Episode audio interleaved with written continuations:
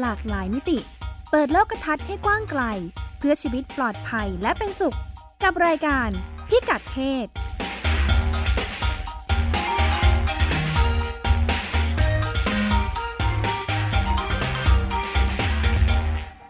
มาพบคุณผู้ฟังกันเป็นประจำทุกสัปดาห์นะคะ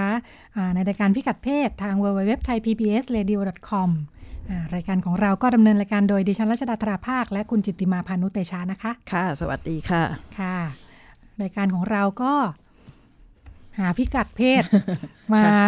คุยให้คุณผู้ฟังใช่ค่ะฟังกันเป็นประจำเนาะอู้นี่ตอนจะแปดสิบตอนแล้วเนาะจะแปดสิบตอนแล้ว ก็คุยกันหลายเรื่องหลายราวนะคะ เรื่องของเราก็หลากหลายแง่มุมที่ว่า ล้วนแต่เป็นเรื่องเพศด้วยกันทั้งสิ้นค่ะด้วยกันทั้งหมดทั้งสิ้นนะอ่าแล้วก็แตกกระจายประเด็นออกไปได้ในหลายหลายทิศทางจริง ๆ ในหลายแง่มุมมากๆบางครั้งก็มีถูกค่ะ เรื่องทางสังคมวัฒนธรรมกฎหมายเนาะนโยบายต่างๆ ที่เกี่ยวข้องกับเรื่องเพศ เรื่องสุขภาพทางเพศ เรื่องชีวิตความเป็นอยู่ของผู้คน ที่เกี่ยวข้องกับเรื่องเพศเรื่องเพศของเราพอไปเกี่ยวกับเรื่องเพศของผู้หญิงก็มีเรื่องเพศของผู้ชายก็มีเรื่องเพศของชนกลุ่มน้อยของคนพิการมีหมดเลยเนาะก็ยิ่งเกย์กระเทยทอมดี้นะใช่ถึงได้จัดกันมาจะร้อยตอนแล้วนะคะไม่จบไม่สิ้นเรื่องเพศอยู่คู่กับชีวิตของเราเออสัมภาษณ์คุณรัชดาหน่อยเพราะว่าคุณรัชดาเนี่ยเป็นคนเตรียมข้อมูลนะคะ ในทุกๆครั้งยากไหมคะเวลาสัมภาษณ์กันเองใช่ค่ะสัมภาษณ์กันเองแบบเวลาเราจะเป็นเบื้องหลังใช่เบื้องหลังการทำงานก็ปกติครึ่งแรกของเราจะเป็นต่างประเทศเนาะเราก็จะตั้งเป้าว่าดูความเคลื่อนไหว บ้านอื่นเมืองอื่นเขาทำอะไรกันบ้าง เขามีปัญหาอะไรเขามีกิจกรรมหรือมีอะไรทำอะไรกันบ้างเนาะเพื่อเราก็จะมาเทียบเคียงว่าเอ๊ะแล้วของบ้านเราเนี่ยเป็นยังไง เพื่อจะมาโยงว่าอ่าแล้วในประเทศเรื่องเดียวกันนี้ประเด็นเดียวกันนี้ เรามีอะไรที่จะมาจับคู่เปรียบเทียบ ให้เห็นความเหมือนหรือความต่างกันได้บ้าง บางทีก็เริ่มจากต่างประเทศ หรือบางทีถ้าเป็นประเด็นเริ่มจากในประเทศก่อนก็เอ๊ะแล้วบ้านอื่นเขาเป็นยังไง ก็ไปหาข้อมูลต่างประเทศ มันแล้วทำมาหลาย ๆ ครั้งดิฉันสัมภาษณ์จริงจังมากเลยนะทำมาหลาย ๆ ครั้งเนี่ยเมื่อเปรียบเทียบระหว่างต่างประเทศกับในบ้านเราเนี่ยมันมีจุดร่วมบ้างไหมในในแต่ละเรื่องนะมันเราเห็นจุดร่วมบางอย่างบ้างไหมคะ หรือเห็นความต่างที่มันชัดเจนบ้างไหมจุด จุดร่วมจุดร่วมที่ดิฉันคิดว่าเกือบร้อยตอนเข้าไปแล้วเนาะเออสิ่งที่เห็นเห็นได้ชัดพลอยตัวเองก็คนเป็นหาข้อมูลก็พลอยได้ความรู้ไปด้วยเนี่ยทำให้รู้สึกว่าเรื่องเพศด้านหนึ่งมันก็เป็นประเด็นร่วมสมัยมาก ๆ บางทีเราคิดว่าสังคมอื่นเขาดูก้าวหน้า เขาคงจะมีวิธีรับมือแก้ไขมากกว่าเรา คุยไปคุยมาไอ้ปัญหามันเหมือนเราเลย แล้วปัญหาก็จะไปลงที่ ขาดการสื่อสารทำให้ขาดความเข้าใจแล้วก็แก้ปัญหาไม่ได้รับมือไม่ได้กำหนดพิกัดตัวเองไม่ได้ เพราะว่ามันกลายเป็นว่าเอาเข้าจริงเรื่องเพศมันไม่ได้อยู่ในชีวิตประจำวัน ไม่ได้อยู่ในวัฒนธรรมที่จะมีการพูดคุยกันในทุกชาติอะค่ะซึ่งมันไม่ใช่แค่เรื่องวิธีคิดนะ ว่าไม่สื่อสารบางครั้งมันเรื่องทักษะเรื่องความรู้ด้วยเนาะที่มันทำให้คุยกันไม่ได้ เหมือนเดิมมันไม่ต้องคุยก็อยู่กันมาได้เนาะหรืออาจจะมีปัญหาอีกแบบสมัยก่อนเนาะเออแต่ตอนเนี้ยเออเราก็เหมือน เหมือนว่าเราก็ได้สูตรว่างั้นเราคิดว่าการสื่อสารเพื่อสร้างความรู้เนี่ยจะเป็นทางออกของหลาย ๆ เรื่องค่ะ ซึ่งก็ดูเหมือนจะเป็นอย่างนั้นแนวทางนะนะก็ก็ต้องลองลองเรียนรู้กันไปนะ แล้วบางครั้งในมิติของการสื่อสารเองเนี่ย มันมันไม่ใช่แค่การบอกข้อมูลนะคะ คุณรัชดาการสื่อสาร เราเวลาเราพูดเรื่องในยะเรื่องเฮ้ยเรื่องเพศมันต้องคุยกันต้องสื่อสารกันเนี่ยในยะของมันมันไม่ใช่การเอาข้อมูลมาคุยกัน แต่มันคือการสร้างบทสนทนาสร้างให้เรื่องนี้มันอยู่ในชีวิตประจำวันอะซึ่งซึ่งในที่นี้เนี่ยมันอาจจะไม่ใช่พูดก็ได้นะ แต่มันทำให้เห็นทำให้เป็นอยู่ แล้วก็มองเห็นหรือว่ายอมรับอะไรอย่างเงี้ยประมาณนั้นนะ นี่คือจุดเหมือนเนาะจุดร่วม จุดต่างมีไหมจุดต่างก็ พอไม่พูดไม่สื่อสารก็จะะเผชิญปัญหากันไปต่างๆ นานานี่แหละ ความต่างที่เจอก็จะเป็นนี่แหละเออมันไปได้ทุกทางเลยพอไม่รู้เรื่องรู้ราวแล้วปัญหามันก็ไปได้ทุกแบบอะไรเงี้ยนะคะค่ะก็เลยนี่แหละ เหมือนรายการเราก็ตอบโจทย์ตรงนี้แหละเนาะใช่สร้างการสื่อสารสร้างพื้นที่พูดคุยขึ้นมา อืมค่ะ งั้นชื่อตอนของเราวันนี้อ่าวันนี้เราจะสื่อสารกันเรื่องอะไรคะสื่อสารชื่อเรื่องชื่อตอนค่ะ 4G เพื่อผู้หญิงอ่าฮะคุณกำลังพูดถึงเทคโนโลยี Wi-Fi อะไรหรือเปล่าคะเนี่ยอ่าเวลาเรานึกถึงว่าเนาะ 3G 4G 3G 4G ใช่ไหมอ่า 4G เพื่อผู้หญิงคืออะไรค่ะอุบไว้ก่อน อ้าวโอ้ตื่นเต้นนะคะตื่นเต้นนะคะสร้างมูลค่าเพิ่ม ใช่ สุดฤทธิ์นะคะ 4G เนี่ยมาจากชื่อตอน ชื่อตอนซึ่งเป็นช่วงครึ่งหลังนะจริง ๆ แล้วเป็นชื่อของกิจกรรมหนึ่งอ่าซึ่งเดี๋ยวเราจะคุยให้ฟัง แต่ว่าในความหมายของคำที่เอามาใช้เป็นชื่องานเนี่ยก็สามารถแตกประเด็นมาสู่เรื่องต่างประเทศของเราเนี่ยนะ 4G ก็อย่างที่บอกนะคะว่ามันเป็นเรื่องของเทคโนโลยีความก้าวหน้ารอบด้านเนี่ยนะหลายๆด้านเนี่ยเราก็จะลองมาดูว่าในประเด็นที่เกี่ยวข้องกับผู้หญิงนะคะ เทคโนโลยี อะไรชนิดไหนที่มันทำให้คุณภาพชีวิตของเราน่าจะดีขึ้นเนี่ยนะต่างประเทศมีเรื่องของอมันเป็นรัฐ ชื่อรัฐโนวาสโกเชียค่ะ อยู่ในแคนาดา จริง ๆ มันดิฉันก็คุ้นๆ มันเป็นธนาคารนะ มันมีธนาคารโนวาสโกเชียอยู่มาเปิดในบ้านเราไม่รู้ยังเปิดอยู่ไหม จริงเหรอคะ จริง ๆ เป็นธนาคารน่าจะเป็นของแคนาดาที่มาเปิดนานหรือยังคุณนานแล้วนานแล้ว แต่ไม่รู้เขาเหมือนเขาจะพยายามมาทำตลาด ฉันรู้จักแต่ออมสินอันนี้ไม่เกี่ยว ได้กับปุกทุกปีเลยใช่ไหมทุกวันเด็กจะต้องไปไปต่อคิว รับกระปุกออมสินเนี่ยนะคะ อันนี้เป็นแบงก์นานาชาตินี่แทรกตัวเข้ามายากมากนะคะเขาอาจจะปิดกิจการไปฉันคิดว่าไม่น่ารุ่งถ้าคุณจิติมายืนยันว่าเป็นลูกค้าประจำของแบงก์ออมสินเนี่ยนะคะต่างชาติเปิดตลาดยากมาก ก็คือในรัฐนี้ซึ่งทำให้ดิฉันต้องไปค้นหาว่าเขาเป็นอะไรรัฐอะไรยังไงเนี่ยนะ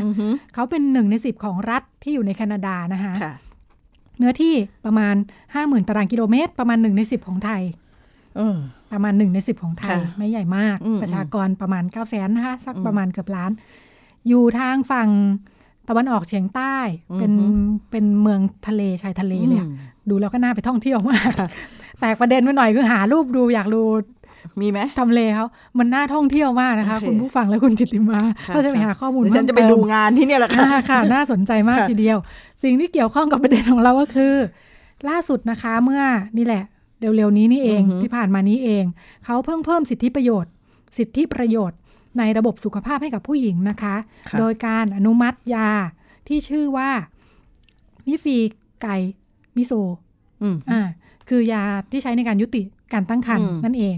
สำหรับอายุครรภ์ที่ไม่เกิน 49 วันนะคะเป็นเป็นคันอ่อนๆเนี่ย ในเดือนพฤศจิกายนนี้เนี่ยนะคะ ผู้หญิงชาว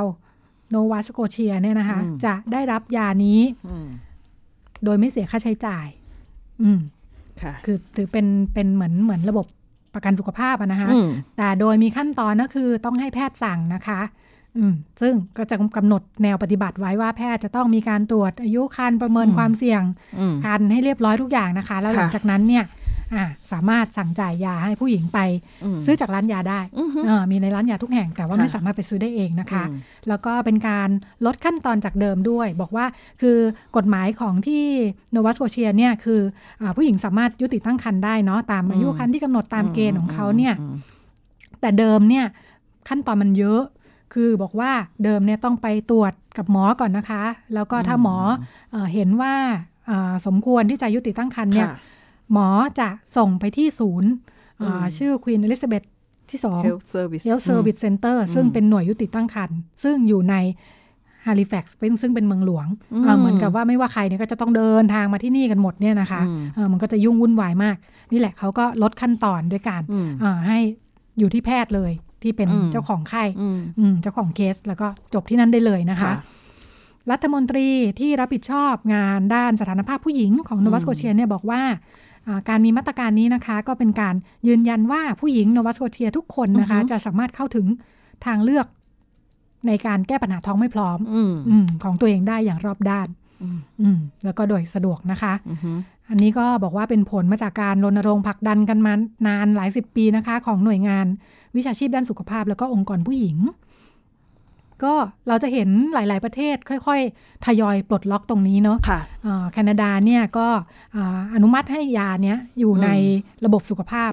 ได้เหมือนกันนะคะเริ่มใช้จริงปีนี้ ซึ่งก็เหมือนกันนะคะซื้อเองไม่ได้ต้องแพทย์สั่ง แล้วก็ยาตัวยาลักษณะเดียวกันนี้เนี่ยทางสหรัฐอนุมัติใช้มาตั้งแต่ปี 2553 แล้วก็ที่ฝรั่งเศสเนี่ยตั้งแต่ 2531 ค่ะนานแล้ว ของบ้านเราก็ดูมีความเคลื่อนไหวอยู่เหมือนกัน คือยายุติการตั้งครรภ์สำหรับบ้านเราเนี่ยได้รับการขึ้นทะเบียนยาของออยเนี่ยถูกกฎหมายนะคะถูกต้องแล้วเนี่ยรู้สึกว่าจะเมื่อเมื่อปีสองปีที่ที่ผ่านมาแล้วก็ถูก ใช้นะคะเพื่อในการรักษาและการวิจัยเนี่ยในโรงพยาบาล ซึ่งจะต้องสั่งจ่ายโดยแพทย์เนี่ยก็ถือว่าเป็นหนึ่งในมุมของเรื่องของสวัสดิการนี่แต่พอประเด็นแบบนี้เนี่ยมันทำให้เราเห็นถ้ามาจาก 4G นะคะดิฉันมองเลยว่าอันนี้คือเทคโนโลยีทางการแพทย์ มันมันมันสะท้อนว่าเมื่อรัฐต่างๆเนี่ยรับรองเรื่องยายุติการตั้งครรภ์เนี่ยมันสะท้อนว่าหนึ่ง มันเป็นเทคโนโลยีทางการแพทย์ที่มีความก้าวหน้า ตัวยาเองเนี่ยมีคุณภาพแล้วก็มีความปลอดภัยนั้นสิ่งที่เกิดขึ้นก็คือว่าขยับมาสู่ข้อที่สองว่าจะทำอย่างไรให้ผู้หญิงมีสิทธิ์ที่จะเข้าถึงเทคโนโลยีเหล่านี้ ก็คือการทำให้เกิดบริการที่มันดี ผู้หญิงก็จะเข้าถึงง่าย ซึ่งหมายความว่ามันก็ต้องมีมาตรการทางนโยบายและกฎหมายที่ที่ชัดเจนนะคะคะซึ่งจริง ๆ แล้วพอไปดูเหมือนกับว่าเกือบทุกประเทศ มีกฎหมายที่เปิดช่องให้มีการยุติตั้งครรภ์ได้ ด้วยเงื่อนไขที่แตกต่างกันออกไป อย่างบ้านเราก็เช่นกัน ถูกค่ะค่ะ ประเทศไทยเนี่ยตามกฎหมายอาญาเนาะมาตรา 301 ถึง 305 เนี่ยสามารถที่จะยุติการตั้งครรภ์ได้ใน 2 กรณี ถ้าการตั้งครรภ์นั้นเป็นอันตรายต่อตัวผู้หญิงเองนะทั้งสุขภาพกายและสุขภาพใจที่ 2 เป็นการตั้งครรภ์ที่เกิดจากการ ถูกล่วงละเมิดทางเพศนะพูดง่ายๆเนาะถูกข่มขืนลวนลาม แล้วซึ่งในย่าของการถูกล่วงละเมิดทางเพศเนี่ยตามกฎหมายอาญาที่ว่าด้วยเรื่องของการข่มขืนเองเนี่ยก็ระบุว่าใครที่ร่วมเพศกับเด็ก ซึ่งอายุต่ำกว่า15เนี่ยถือว่าผิดกฎหมายทุกกรณีถือเป็นทุกกรณีไม่ว่าจะยอมไม่ยอมยังไงนะไปพิสูจน์กันอย่างไงตามงั้นเด็ก ซึ่งอายุต่ำกว่า 15 ตั้งครรภ์เนี่ยเขาสามารถที่จะเข้าถึงบริการทำแท้งที่ปลอดภัยแล้วได้อย่างโดยถูกกฎหมาย ซึ่งอันนี้คือคือในเชิงองค์ความรู้เอ้ยในเชิงนโยบายนะคะ ซึ่งเป็นข้อมูลที่เราควรที่จะรับรู้เพื่อที่จะทั้งหมดเนี่ยรับรู้เพื่ออะไรเข้าใจเพื่ออะไรเพื่อที่จะได้ไม่ปิดโอกาสในหลายกรณีแล้วก็พบว่าในหลายกรณีเด็กอายุ 14 13 14 ถูกข่มขืน แต่ไม่สามารถเข้าถึงยุติการตั้งครรภ์ได้ทั้งที่ความจริงแล้วเป็นสิทธิทางกฎหมายที่เขาจะต้องได้รับบริการยุติการตั้งครรภ์ที่ปลอดภัยอะค่ะแล้วก็เทคโนโลยีเหล่านี้ก็ทำให้มีความปลอดภัยสูงขึ้นโดยเฉพาะถ้าผู้ที่ประสบปัญหาเข้ามาในระบบ อย่างรวดเร็วก็หมายถึงว่าอย่างยาที่ว่าเนี่ยก็ใช้ในช่วงอายุคันอ่อนๆมากๆหนึ่งเดือนหนึ่งเดือนครึ่งไม่เกินอะไรเงี้ยนะคะ แล้วก็ค่ะเชิญค่ะ อีกนิดนึงค่ะ ซึ่งความจริงถ้ามันเป็นแบบนี้เนี่ยหนึ่งมันจะต้องมีข้อมูลให้ให้รู้อย่างทั่วถึง แล้วสิ่งประเด็นที่คุณรัชดาพูดเนี่ย บอกว่าเราต้องรู้ตั้งแต่คันอ่อนๆสิ่งที่จะเจอมาเสมอก็คือผู้หญิงรู้ช้าว่าตัวเองท้องซึ่งมันจะสะท้อนถึงหลาย ๆ อย่างที่เราพูดตอนต้นรายการนะถ้าเราไม่มีการเตรียมพร้อม ให้ผู้หญิงมีความเข้าใจเรื่องระบบสุขภาพทางเพศและนามัยเจริญพันธุ์ของตัวเองที่ดีพอเนี่ย เขาก็จะเดาเอาอะค่ะ ซึ่งจะรู้ไปก็คือเมนขาด 2 เดือน ก็หมายความว่า 60 วันนะคะ รู้ว่าตั้งครรภ์นี้ 49 ถึงจะปลอดภัยแบบเนี้ยมันก็เกินเวลาไปนิดค่ะก็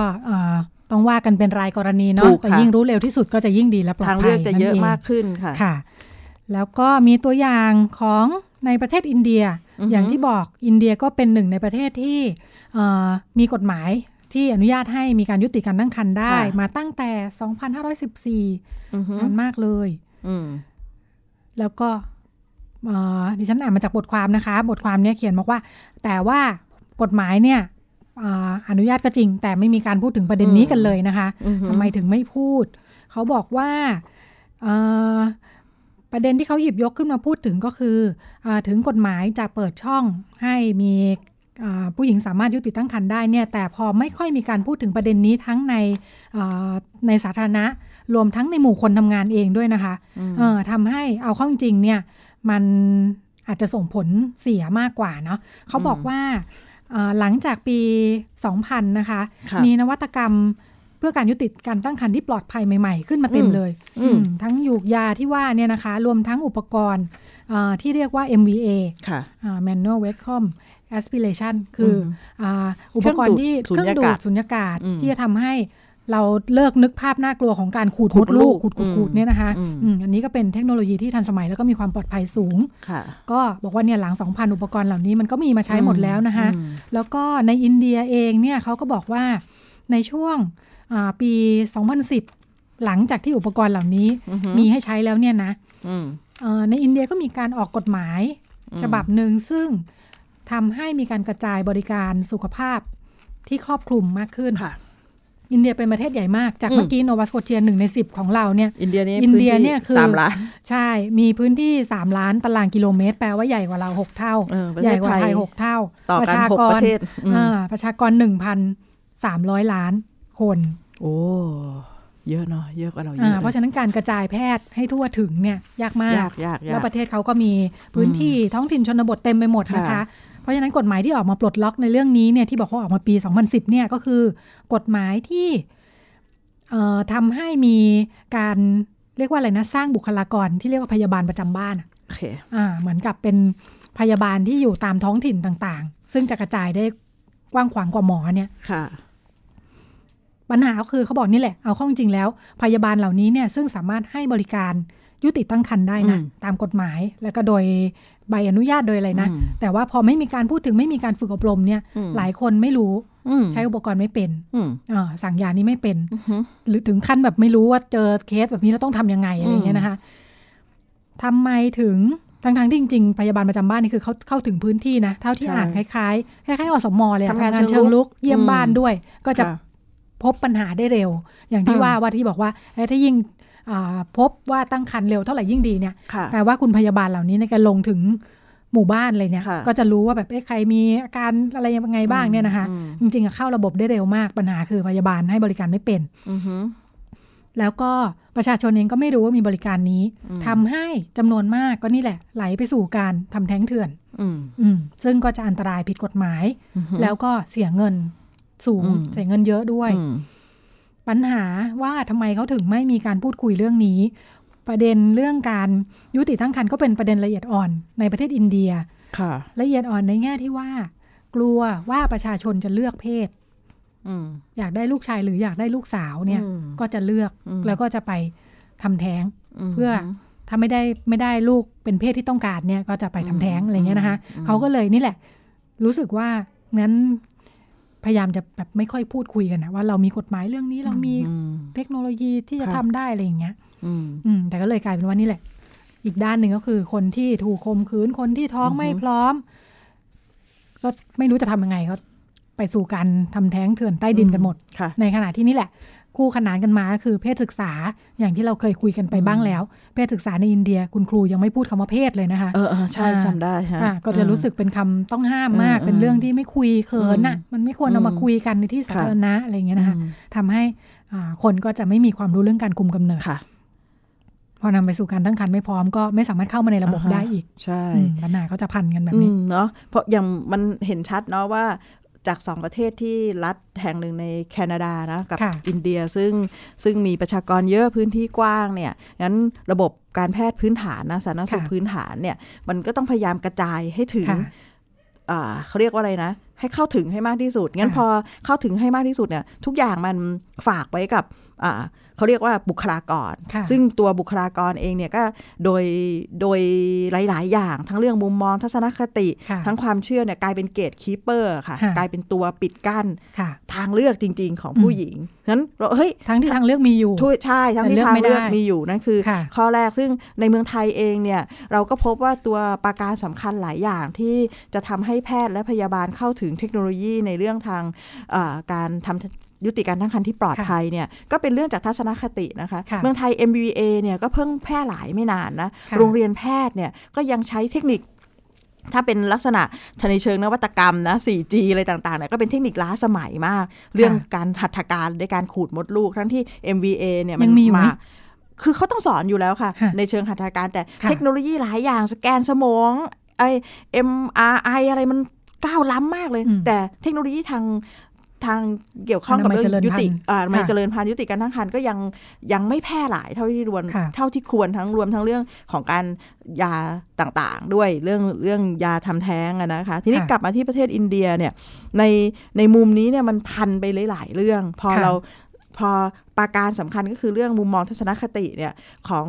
ของผู้ให้บริการก็กลายเป็นเป็นเขาเรียกอะไรนะ กลายเป็น ตัวเป็นตัวกรองไปแล้วนะใช่ในการทิ้งไปก่อนแล้วกรองทิ้งไปก่อนนะคะซึ่งอันนี้ก็เป็นเป็นเป็นสิ่งที่มันถ้าจะให้เทคโนโลยีที่ดีอย่างเดียวไม่พอ มันต้องทำยังไงที่จะทำให้เกิดบริการที่ดี บริการที่ดีก็ไม่ใช่แค่เรื่องของการเข้าถึงด้วยอย่างเดียว แต่เป็นคือการเคารพสิทธิแล้วก็ทางเลือกของผู้หญิงค่ะอันนำมาสู่คำว่า G 4G ที่เราว่านี่ใช่ 4G ประกอบไปด้วยอะไรบ้าง หนึ่งกู๊ดเทคโนโลยีนะคะอืมนี่แหละเทคโนโลยีที่ดีอย่างที่เราพูดถึงกันไปเรายกตัวอย่างไปนะคะ แล้วก็ good service ที่คุณจิติมาเพิ่งพูดถึงไปว่าบริการจะต้องมีความเข้าอกเข้าใจแล้วก็สร้างทางเลือกที่มีคุณภาพและประสิทธิภาพอย่างแท้จริง ที่คนเข้าถึงได้ และกู๊ดลอคือกฎหมายที่เปิดช่องให้กับเรื่องนี้ ซึ่งก็อย่างที่คุยไปนะคะ เกือบทุกประเทศมีภายใต้ข้อเงื่อนไขกรณีต่างๆ และมันจะนำไปสู่ข้อสุดท้ายคือ good life good life การมีชีวิตที่ดีของผู้หญิง ใช่ค่ะ คือคืออันนี้ทั้งหมดเนี่ยมันเป็น ธีมงานนะคะคะของการจัดงานซึ่งทางเครือข่ายสนับสนุนทางเลือกของผู้หญิงท้องไม่พร้อมเนี่ยซึ่งถ้าหลายคนที่ทำงานในแวดวง เรื่องสุขภาพผู้หญิงเรื่องสิทธิทางเพศเนี่ยก็อาจจะรู้จักในชื่อเล่นว่าเครือข่าย Choice นะคะคะซึ่งเป็นเครือข่ายที่รวมตัวกันแบบหลวมๆแต่โอ้โห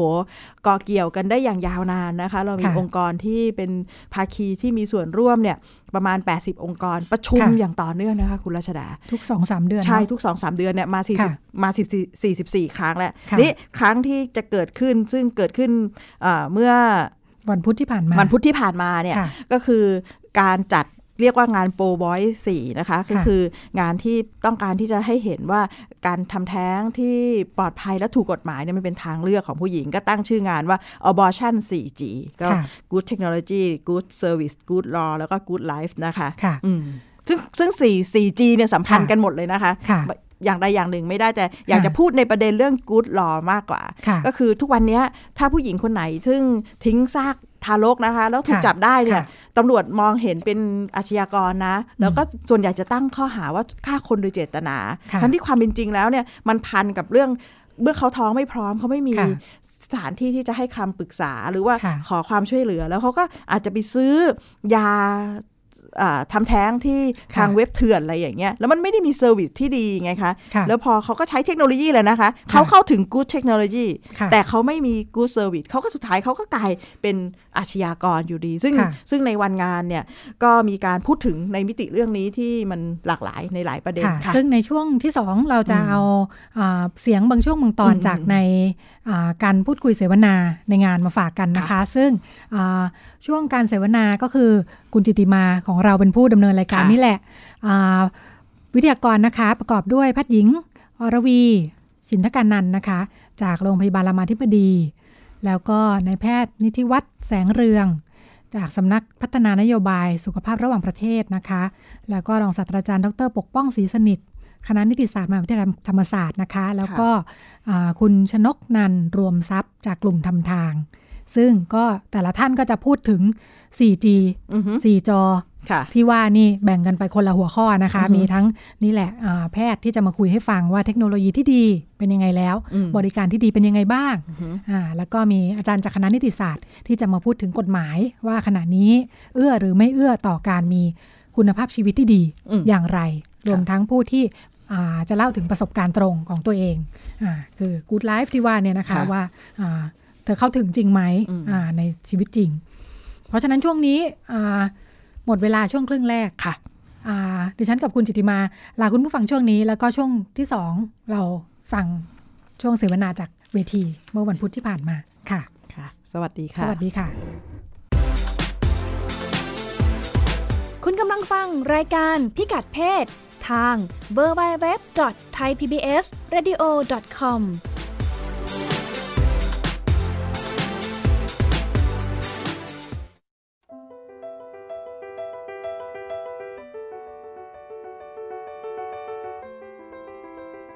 ทุกตัวโน้ตมีที่มา ทุกเส้นเสียงมีเรื่องราว เข้าใจบทเพลงที่หลากหลาย ผ่านรายการ เริ่มต้นจากดนตรี กับวิริยะสว่างโชตทุกวันศุกร์ 16 นาฬิกา ทาง www.thaipbsradio.com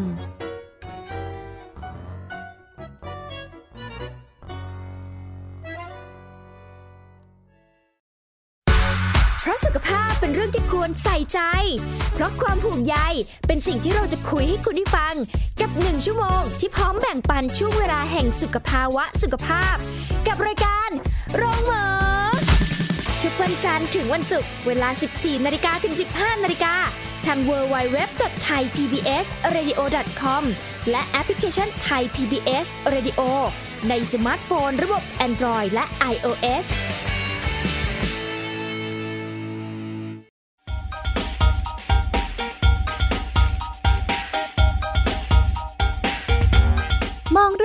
หลากหลายมิติ เปิดโลกทัศน์ให้กว้างไกล เพื่อชีวิตปลอดภัยและเป็นสุข กับรายการพิกัดเพศ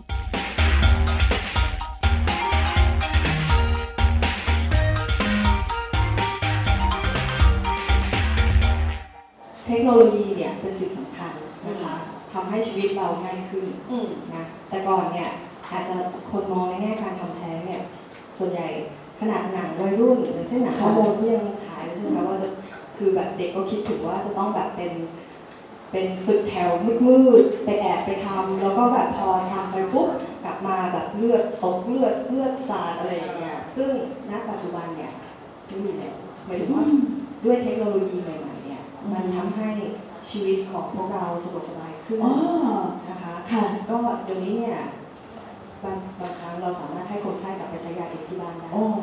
ก้าวหน้าใช่คนไข้มีประจำเดือนค่ะค่ะพอพอคุณหมอพูดแบบนี้นะคะทำให้จิตพลิกมุมมองนิดนึงแล้วก็นึกถึงนะคะ เคยได้มีโอกาสทำงานกับอพวชนะคะองค์การพิพันธ์วิทยาศาสตร์แห่งชาติเนี่ยแล้วเราตอนนั้นเรารณรงค์เรื่องเรื่องเพศสัมพันธ์ที่ปลอดภัยในกลุ่มวัยรุ่นนะคะ แล้วเราก็คุยกันบอกว่าความจริงแล้วเนี่ยเทคโนโลยีหลายอย่างมันก้าวหน้ามาก โดยเฉพาะ อย่างคอนดอมเนี่ยถุงยางอนามัยเนี่ยมันพัฒนามาเป็นสารพัดเป็นพันๆปีอะแต่ทำไมเด็กไทยวัยรุ่นไทยและคนไทยยังเข้าไม่ถึง ไม่ได้มีโอกาสเข้าถึงและใช้เทคโนโลยีนี้ ยังไปอยู่กับการบนบานสารกล่าวภาวนาให้เมนมาเมื่อมีเพศสัมพันธ์โดยไม่ปลอดภัย คุณหมอได้ให้มิติหนึ่งกับเราว่า ถ้าเราเข้าใจเรื่องนี้มีข้อมูลเรื่องนี้แล้วเนี่ยมันจะทำให้ ความคิดชีวิตเราเปลี่ยน แล้วมันก็นำไปสู่การเข้าถึงนั้นเดี๋ยวเราลองมาฟังกันค่ะว่าเทคโนโลยีที่เจ๋งในเรื่องเซฟออมอชั่นเป็นยังไงบ้างค่ะเชิญครับคุณหมอค่ะวันนี้เราจะมาพูดว่า เทคโนโลยีของเรามีอะไรดีนะคะก็คือการใช้ยาด้วยการทำให้เกิดการแท้งที่ปลอดภัยนะคะ ก็คือเขาเรียกว่า medical abortion ประโยชน์ของมันเนี่ย ถามว่าการใช้ยาจะสำเร็จเลยมันจะดีเท่ากับวิธีเดิมๆที่เราใช้กันมาไหมก็ประกาศประสบความสำเร็จ 95-99เปอร์เซ็นต์ซึ่งสูงมากนะคะแปลว่าหลังจากใช้ยาแล้วคนไข้ไม่ต้องกลับมา มีการทำหัตถการอื่นๆเนี่ยเยอะมากถึง 95-99%นะคะเพราะฉะนั้นเนี่ยความเสี่ยงความโรคโอกาสที่สมมติว่าอีกหน่อยคนไข้อยากไปตั้งครรภ์ในอนาคตก็ไม่มีผลกระทบใดๆ นะคะ แล้วก็ทำให้คนไข้ไม่ต้องมาแบบมีความรู้สึกว่าจะต้องแบบรู้สึกเครียดหรือรู้สึกวิตกกังวลในการที่จะต้องแบบเข้าไปหาหมอเพื่อทำรักษาผลข้างเคียงจากการเป็นแท้งมานะคะ แล้วก็อันนี้มันก็เหมือนกับจำลองสถานการณ์ว่าแบบเหมือนเหมือนเรามีประจำเดือนเนาะก็คือถ้าถ้าบางบางประเทศเขาจะบอกว่าอันนี้เป็นวิธีแบบ ประจำเดือนนะคะทีนี้ยามีอะไรบ้างจริงเหมือนที่อาจารย์สัญญาเคยพูดว่าคนที่คิดค้นยาตัวนี้ควรที่จะได้โนเบลไพรส์เพราะว่ามันทำให้ชีวิตของผู้หญิงดีขึ้นมากนะคะก็คือยามาคิพริสโตหรือ IU486 นะคะซึ่งตัวนี้เนี่ยเป็นยาที่ดีมาก แต่ว่ากว่าจะเข้าประเทศไทยได้ยากมาก นะคะ ก็หลาย ๆ ท่านในที่นี้ก็เป็นผู้บุกเบิก แล้วก็เป็นผู้ที่มีผลมาก ๆ ที่ทำให้ยาเข้ามาในประเทศเรานะคะ ซึ่งตัวยาเนี่ยเราก็จะใช้ร่วมกับยูตัวยา misoprostol Cytotec ซึ่งเป็นยาเม็ดนะคะแล้วก็มันก็จะมีหลาย ๆ หลาย ๆ สูตรยาด้วยกันนะคะ แต่ที่จะพูดอันนี้ก็จะเป็นยาที่ใช้อายุ18หกร่วมกับยาตัวไซโตเทคนะคะ โอเค ทีนี้มันออกฤทธิ์ยังไงนะคะ เดี๋ยวเรามาพูดกัน ว่าอายุไอตัวอายุ486 เนี่ยมันทำอะไรแล้วไอตัวอื่นๆเนี่ยมันมีฤทธิ์อะไรบ้างนะคะ ทีนี้ตัวยามันมาเป็นแพ็คนะคะอันนี้เนี่ยอย่างที่อาจารย์กฤษยาได้กล่าวไปแล้วก็คือยาตัวนี้ยังจะต้อง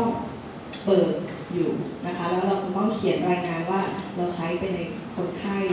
กี่คนนะคะเพื่อที่จะส่งเรื่องกลับไปที่กระทรวงนะคะก็ในกล่องยาเนี่ยจะมียาทั้งหมด 5 เม็ด1เม็ดเนี่ยเป็นยาตัวอายุ486นะคะอีก 4 เม็ดเป็นตัวไซโตทินนะคะซึ่งยาตัวนี้เนี่ยมีการศึกษากันมาในหลาย ๆ ประเทศค่ะแล้วก็สามารถใช้ได้อย่างปลอดภัย ตั้งแต่อายุคันน้อยๆไปจนถึงอายุคัน20 กว่าสัปดาห์ ก็สามารถใช้ได้นะคะ แล้วก็มีการใช้หลาย ๆ ประเทศ ประเทศเราเนี่ยอาจจะมาช้ากว่าเขาด้วยซ้ำนะคะ ซึ่งยาตัวนี้เนี่ยใช้ในประเทศอื่น ๆ เนี่ยมาตั้งแต่ปี 1988เนาะของเราเพิ่งเอามาใช้ได้ไม่กี่ปีเท่านั้นเอง 1988สามสิบปีได้แล้วใช่ไหมคะ แต่ของเราเพิ่งเข้ามา เทคโนโลยีที่มันเกิดขึ้นบนโลกนี้เนี่ยเดินทางมาถึงเมืองไทยนะคะ ใช้เวลา 30 ปีใช่ใช่แล้วเราจะเป็น 4.0 ได้ไหมคะแบบนี้นะคะเชิญค่ะคุณหมอไม่เหมือน Facebook ใช่ไหมคะคนไทยใช้เยอะสุดใช่ใช่โอเคเรามาเข้าถึงว่ายาไปทำอะไรบ้างทำงานยังไงคะค่ะ ตัว RU486 เนี่ยมันไปต้านฮอร์โมนโปรเจสเตอโรนต้องถามก่อนว่าฮอร์โมนโปรเจสเตอโรนทำไร ถ้าใครได้ดูได้ดูหนังเรื่องฮอร์โมนก็จะรู้เนาะเขาจะแบ่งเป็นตอนๆว่า อันนี้ตอนฮอร์โมนอะไรอะไรเงี้ยโปรเจสเตอโรนก็คือฮอร์โมนแห่งการตั้งครรภ์นะคะโปรเจสเตอโรนเนี่ยส่วนใหญ่ก็ช่วงแรกของการตั้งครรภ์หลั่งมาจากตัวรังไข่เพื่อสนับสนุนการทำงานของรกนะคะหลังจากที่รกเติบโตได้สักพักหนึ่งรกจะเป็นตัวผลิตเองนะคะก็ยาตัวนี้เนี่ยอายุ486มันไปต้านฤทธิ์ของโปรเจสเตอโรน แปลว่าทำให้ตัวรคเนี่ยมันเสื่อมนะคะก็คือจะทำให้เหมือนกับไอตัวเลือดหรือว่าสารอาหารต่างๆเนี่ยไม่สามารถที่จะส่งผ่านไปหาเด็กได้นะคะก็คือเหมือนกับแบบตัดขาดสารอาหารกับตัดเสบียงนะก่อนก่อนที่เราจะให้ออกมานะคะมันก็คือหรือก็คือในบางกรณีเนี่ยก็อาจจะทำให้ตัวออกเนี่ยตัวใจหยุดหยุดทำ แล้วก็ต่อไปเราพูดถึงตัวไซโตเทคนะคะไซโตเทคเนี่ยคือตัวแรกเราใช้กินนะคะอายุ4 8 6ใช้กินส่วนไซโตเทคแต่ก่อนมันเป็นยารักษาโรคกระเพาะเนาะแต่ว่ามันมีฤทธิ์ทำให้เกิดการขับออกมาของตัวเองนะคะก็คือทำให้บดลูกเนี่ยมันหดรัดตัว เพราะฉะนั้นเนี่ยเขาก็เลยใช้ในหลาย ๆ อย่างแทนอย่างเช่น กระตุ้นการคลอดอะไรนะคะหรือว่า เพราะว่าทำให้มดลูกกดรับตัวนะคะคนที่ยังไม่คลอดก็อาจจะให้ให้ตัวนี้เพื่อให้กระตุ้นให้คลอดเร็วขึ้นนะคะแล้วก็นอกจากนี้เนี่ยก็ยังสามารถใช้ในการทำแท้งเพื่ออย่างเขาเรียกว่าแท้งได้สมบูรณ์แท้งได้สมบูรณ์ด้วยนะคะ accessibility ครับเป็นเรื่องที่เราพูดถึงกันเรื่องการเข้าถึงนะครับว่าทำไมเรายังเข้าถึงยาเข้าถึงหน่วยบริการลำบากนะครับ ก็ ผมก็ไปดูของญี่ปุ่นไอ้ของการ์ตูนของฝรั่ง อันนี้เป็นการเทียบกัน มีผู้หญิงกับผู้ชายมาขอซื้อยา morning after pill ก็คือยาคุมฉุกเฉินนะครับ มาขอซื้อยาคุมฉุกเฉิน คุณป้าขายยา ก็บอกเลยเฮ้ย คุณแต่งงานหรือยังทำไมบอกพ่อแม่รู้ไหมหรือว่าอะไรทำไมคุณผิดคุณบาปนะ แต่ในขณะที่ผู้ชายไปซื้อไวอาก้าโอ้โหเอาไปเลยไปทั้งขวดเลยทั้งกล่องเลยก็ได้ กินไปอะไรเงี้ย ซึ่งเป็นทัศนคติของทั้งไม่แค่ในโรงพยาบาล แม้แต่ร้านค้าร้านขายยา หรือว่าแบบไม่ต้องแค่ยาคุมฉุกเฉินนะครับ แค่ไปซื้อถุงยาเนี่ยถ้าอยู่ในหมู่บ้านที่เล็กๆ รู้จักกันหมดหรือไปเซเว่นที่อาจจะแบบเรามาใช้ทุกวันเนี่ยเอ้ยใช้ถุงยาทำไมใช้ คือก่อนหน้านี้ก่อนที่จะมียึดกพวกถุงผมคิดว่าทุกคนไม่กล้าไม่กล้าที่จะเข้าเข้าไปเซเว่นเพื่อจะซื้อถุงยางได้ง่าย ๆ บางทีคนขายก็มองหน้านะครับ แต่ตอนนี้ผมคิดว่ามันดีขึ้น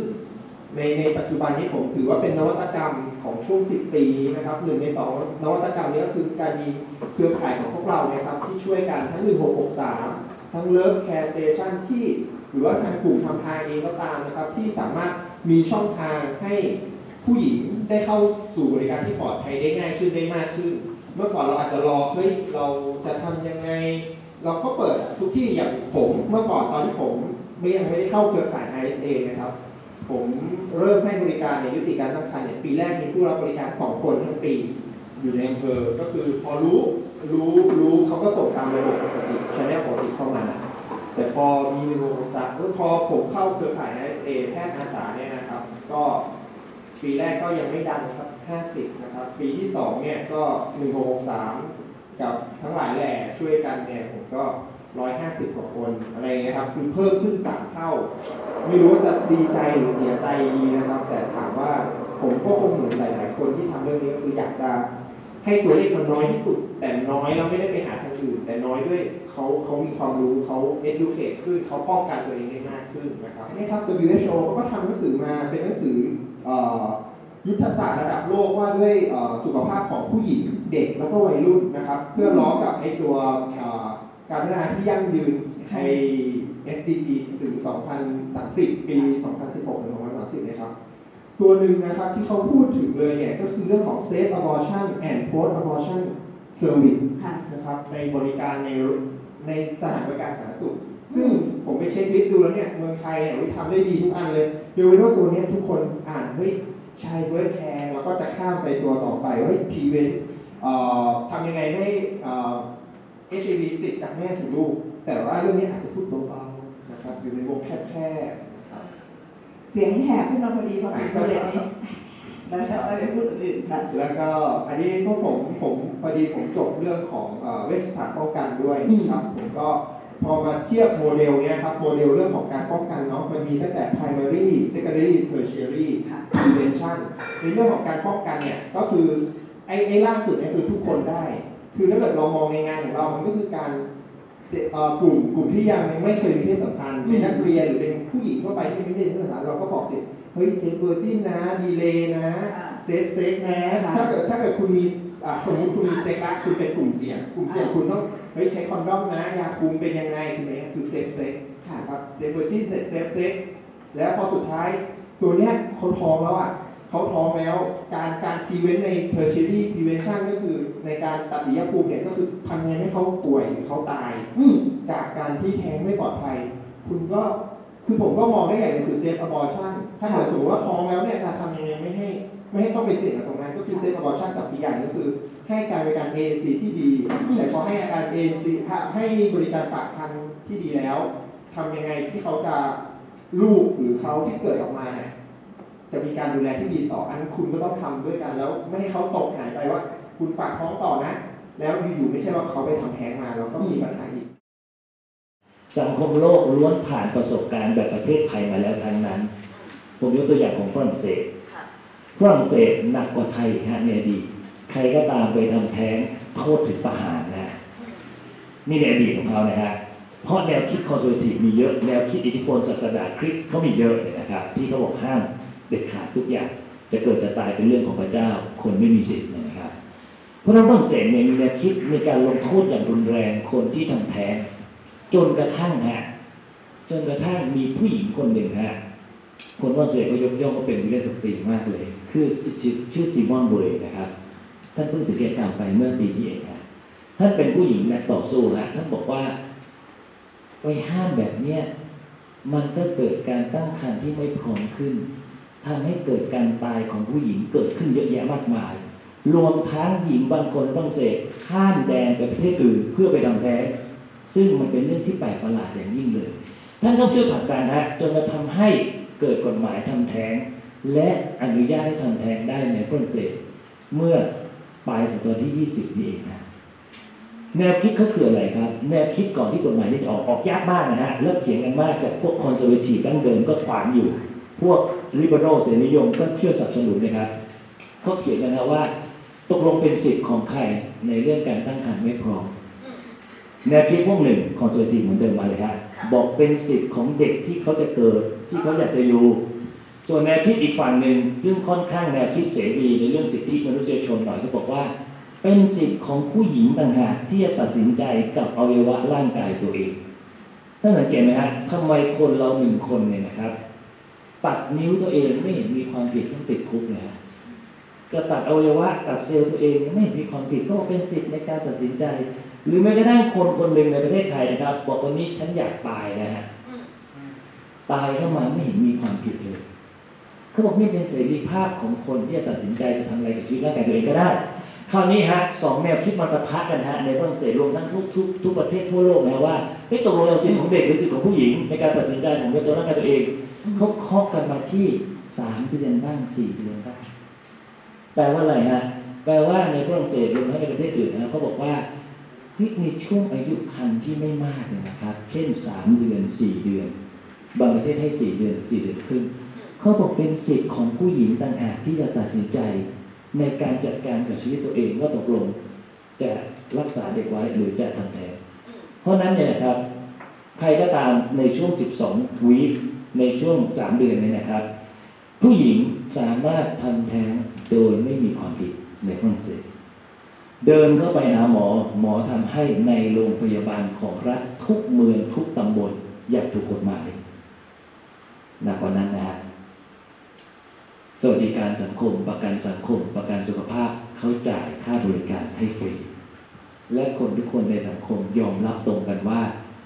ในอายุขันประมาณ 12 เดือนในฝรั่งเศส ถ้าผู้หญิงตัดสินใจที่จะยุติการนั่งขันเราเรียกว่าเป็นการยุติการนั่งขันโดยชอบด้วยกฎหมายตำรวจฝรั่งเศสไม่จับไม่มีใครจับ และได้รับการบริการทางการแพทย์อย่างถูกสุขลักษณะ และไม่ต้องเดินทางข้ามจังหวัดเหมือนที่อาจารย์เหมือนที่หมอนิติวัฒน์บอกเมื่อสักครู่เพราะเขาสามารถไปโรงพยาบาลไปคลินิกใกล้บ้านได้เลย เนื่องจากเขารับรองในกฎหมายอย่างถูกต้องในตัวบท ไปประมาณนะครับ กฎหมายที่บอกอนุญาตให้ทำแท้งได้ภายในระยะเวลาที่กำหนด 3 เดือนหรือหรือ 12 วีคเนี่ยนะครับ ก็จะมีกลุ่มคอนเซอร์เวทีฟเหมือนเดิมออกมาฮะพวกนี้มาอีกแล้วฮะมาเหมือนเดิมแบบบอกว่าไม่ได้ออกมาเดินขบวนที่จะยกเลิกกฎหมาย มาห้ามมาขวางไม่ให้มีคนเข้าไปทำแท้งมาขวางไม่ให้ผู้หญิงเข้าไปทำแท้งโดย โดยเสรีของเขาฝรั่งเศสออกกฎหมายฉบับหนึ่งตามมาครับว่าใครก็ตามที่ไปขัดขวางสิทธิ์ของหญิงที่เขาทำแท้งติดคุกค่ะ คราวนี้กลับมาดูกฎหมายไทยเหมือนที่ผมบอกไงฮะมันอยู่ในภาวะผมก็เรียกพูดตรงไปตรงมานะครับ มันอยู่ในภาวะอึมครึมครับมันอึมครึมเพราะอะไร เพราะกฎหมายเริ่มเขียนตั้งแต่ปี 2500 ในบรรดาของคนที่เป็นนักกฎหมายคอนเซอร์เวที60 ปีผ่านไปเรามีข้อบังคับให้สภา2518 อยู่อันเดียว ที่ที่เราบางคนพยายามหยิบมาเพื่อมาเพื่อมาทำการยุติการนั่งการต่างๆนานาแต่ถามว่ามันอึมครึมเพราะอะไร เพราะในเชิงกฎหมายเนี่ยนะครับ มันไม่มีใครแน่นอนนะครับถามว่าวันนี้ตำรวจจะจับไหมทุกคนก็ยังเงียบยังตั้ง question mark อยู่ เพราะเมื่อกฎหมายมันอึมครึมแบบนี้แล้วมันไม่มีกฎหมายที่ชัดๆ เหมือนในฝรั่งเศสหรือในต่างประเทศเลยนะครับ ทุกคนที่อยู่ในภาวะที่ที่ไม่แน่ใจและอึมครึมนะครับคราวนี้ผมจะพูดอนาคตมากฮะควรจะควรจะไปยังไงดีคะท่านอนาคตเนี่ยนะครับ ผมอธิบายอย่างนี้นะครับ ก็คือว่า อาจจะเป็นข่าวดีนะฮะอาจจะเป็นข่าวดีของกลุ่มสิทธิสตรีกลุ่มสิทธิทางเลือกต่างๆ ก็คือว่าเขากำลังจะมีการแก้ไขมาตรา 35 ของกฎหมายอาญากันในเร็วนี้และมีความพยายามที่จะแก้ไขปัญหานี้กัน โดยกรรมการปรับปรุงประมวลกฎหมายอาญาของกฤษฎีกานะครับ ซึ่งกรรมการชุดนี้เขาก็จะมีบทบาทในการนำเสนอ แล้วก็ผ่านเป็นกฎหมายออกมา ซึ่ง ผมเห็นว่านะครับ ข้อมูลสำคัญมาก ๆ เมื่อกรรมการกำลังพิจารณาแบบนี้นะครับ ทางโครข่ายแล้วก็ทางกลุ่มของท่านเนี่ยนะครับ ถ้าท่านมีโอกาสเนี่ย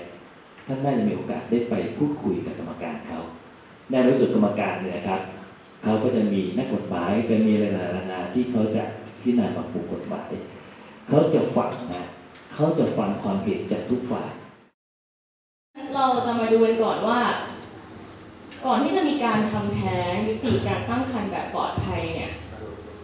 ปัญหาก่อนหน้านั้นคืออะไร ปัญหาคือท้องไม่พร้อม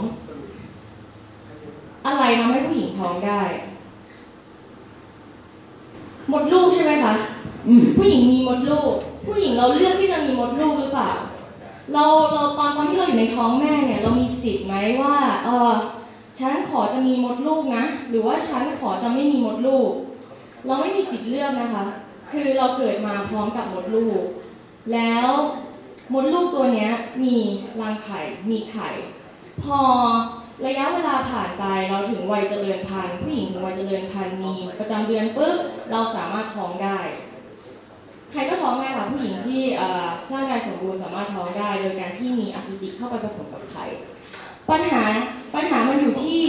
ท้องไม่พร้อมเนี่ยมันอยู่ที่ อะไรหรอ มันอยู่ที่ผู้หญิงหรือเปล่า มันอยู่ที่ผู้ชายหรือเปล่า แค่นี้หรือเปล่า เราเราไม่ได้มองว่าอย่างนั้นค่ะ มันมีอะไรมากกว่านั้นทำไมเราถึงตั้งเป็น abortion 4G ทำไมถึงต้องมี good technology ทำไมถึงต้องมี good service and good law คือพอผู้หญิงประสบปัญหาท้องไม่พร้อมแล้วเนี่ย เขาต้องตัดสินใจว่า โอเค เขาจะทำยังไงต่อกับชีวิตเขา เขาต้องเลือกทางทางใดทางหนึ่งที่จะท้องต่อหรือว่าจะยุติการตั้งครรภ์ถ้าเขาจะเลือกที่จะยุติการตั้งครรภ์แล้วเนี่ยเขาต้องไปตามเขาเรียกว่าอะไร process service ค่ะ good service ก่อน เขาต้องไปรับบริการที่คลินิกหรือว่าที่โรงพยาบาล ตรงนี้เป็นประตูแรกที่ทำให้ชีวิตเขาจะแจ่มใสหรือเปล่า เพราะเขาเปิดประตูเข้าไป พยาบาลมีสีหน้ายังไง พยาบาลต้อนรับยิ้มแย้ม หรือว่าพอไปถึงแล้วทำไมถึงท้องท้องกับใครอายุเท่าไหร่พ่อแม่รู้พ่อแม่รู้หรือเปล่า อืมอืมป้องกันหรือเปล่า อืมไม่ทำไมไม่ป้องกัน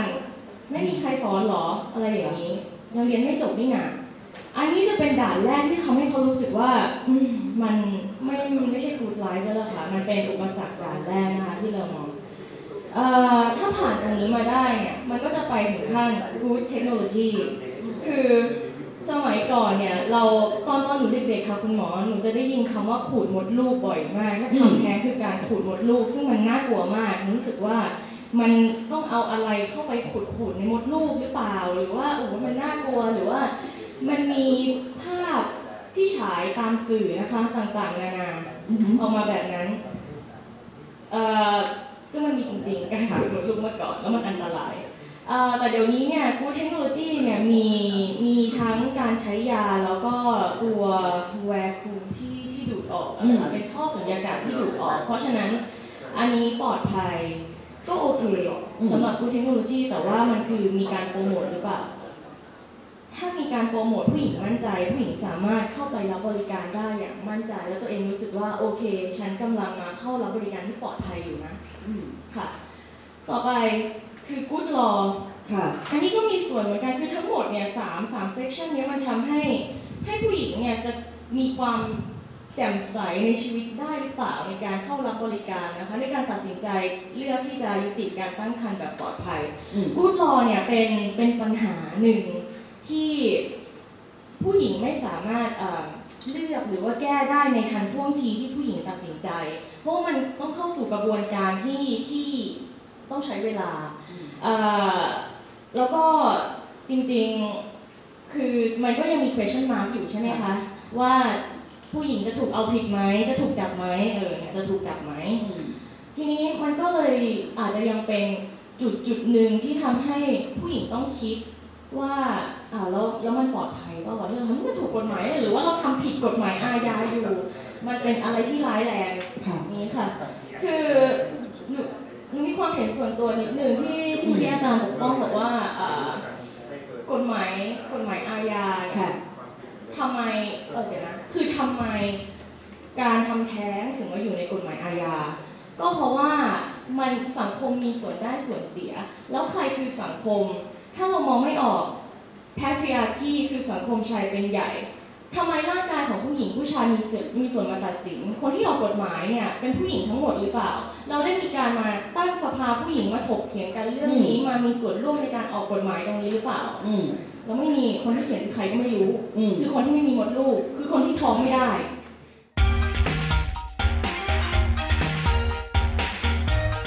สามารถรับฟังรายการพิกัดเพศได้ทาง www.thaipbsradio.com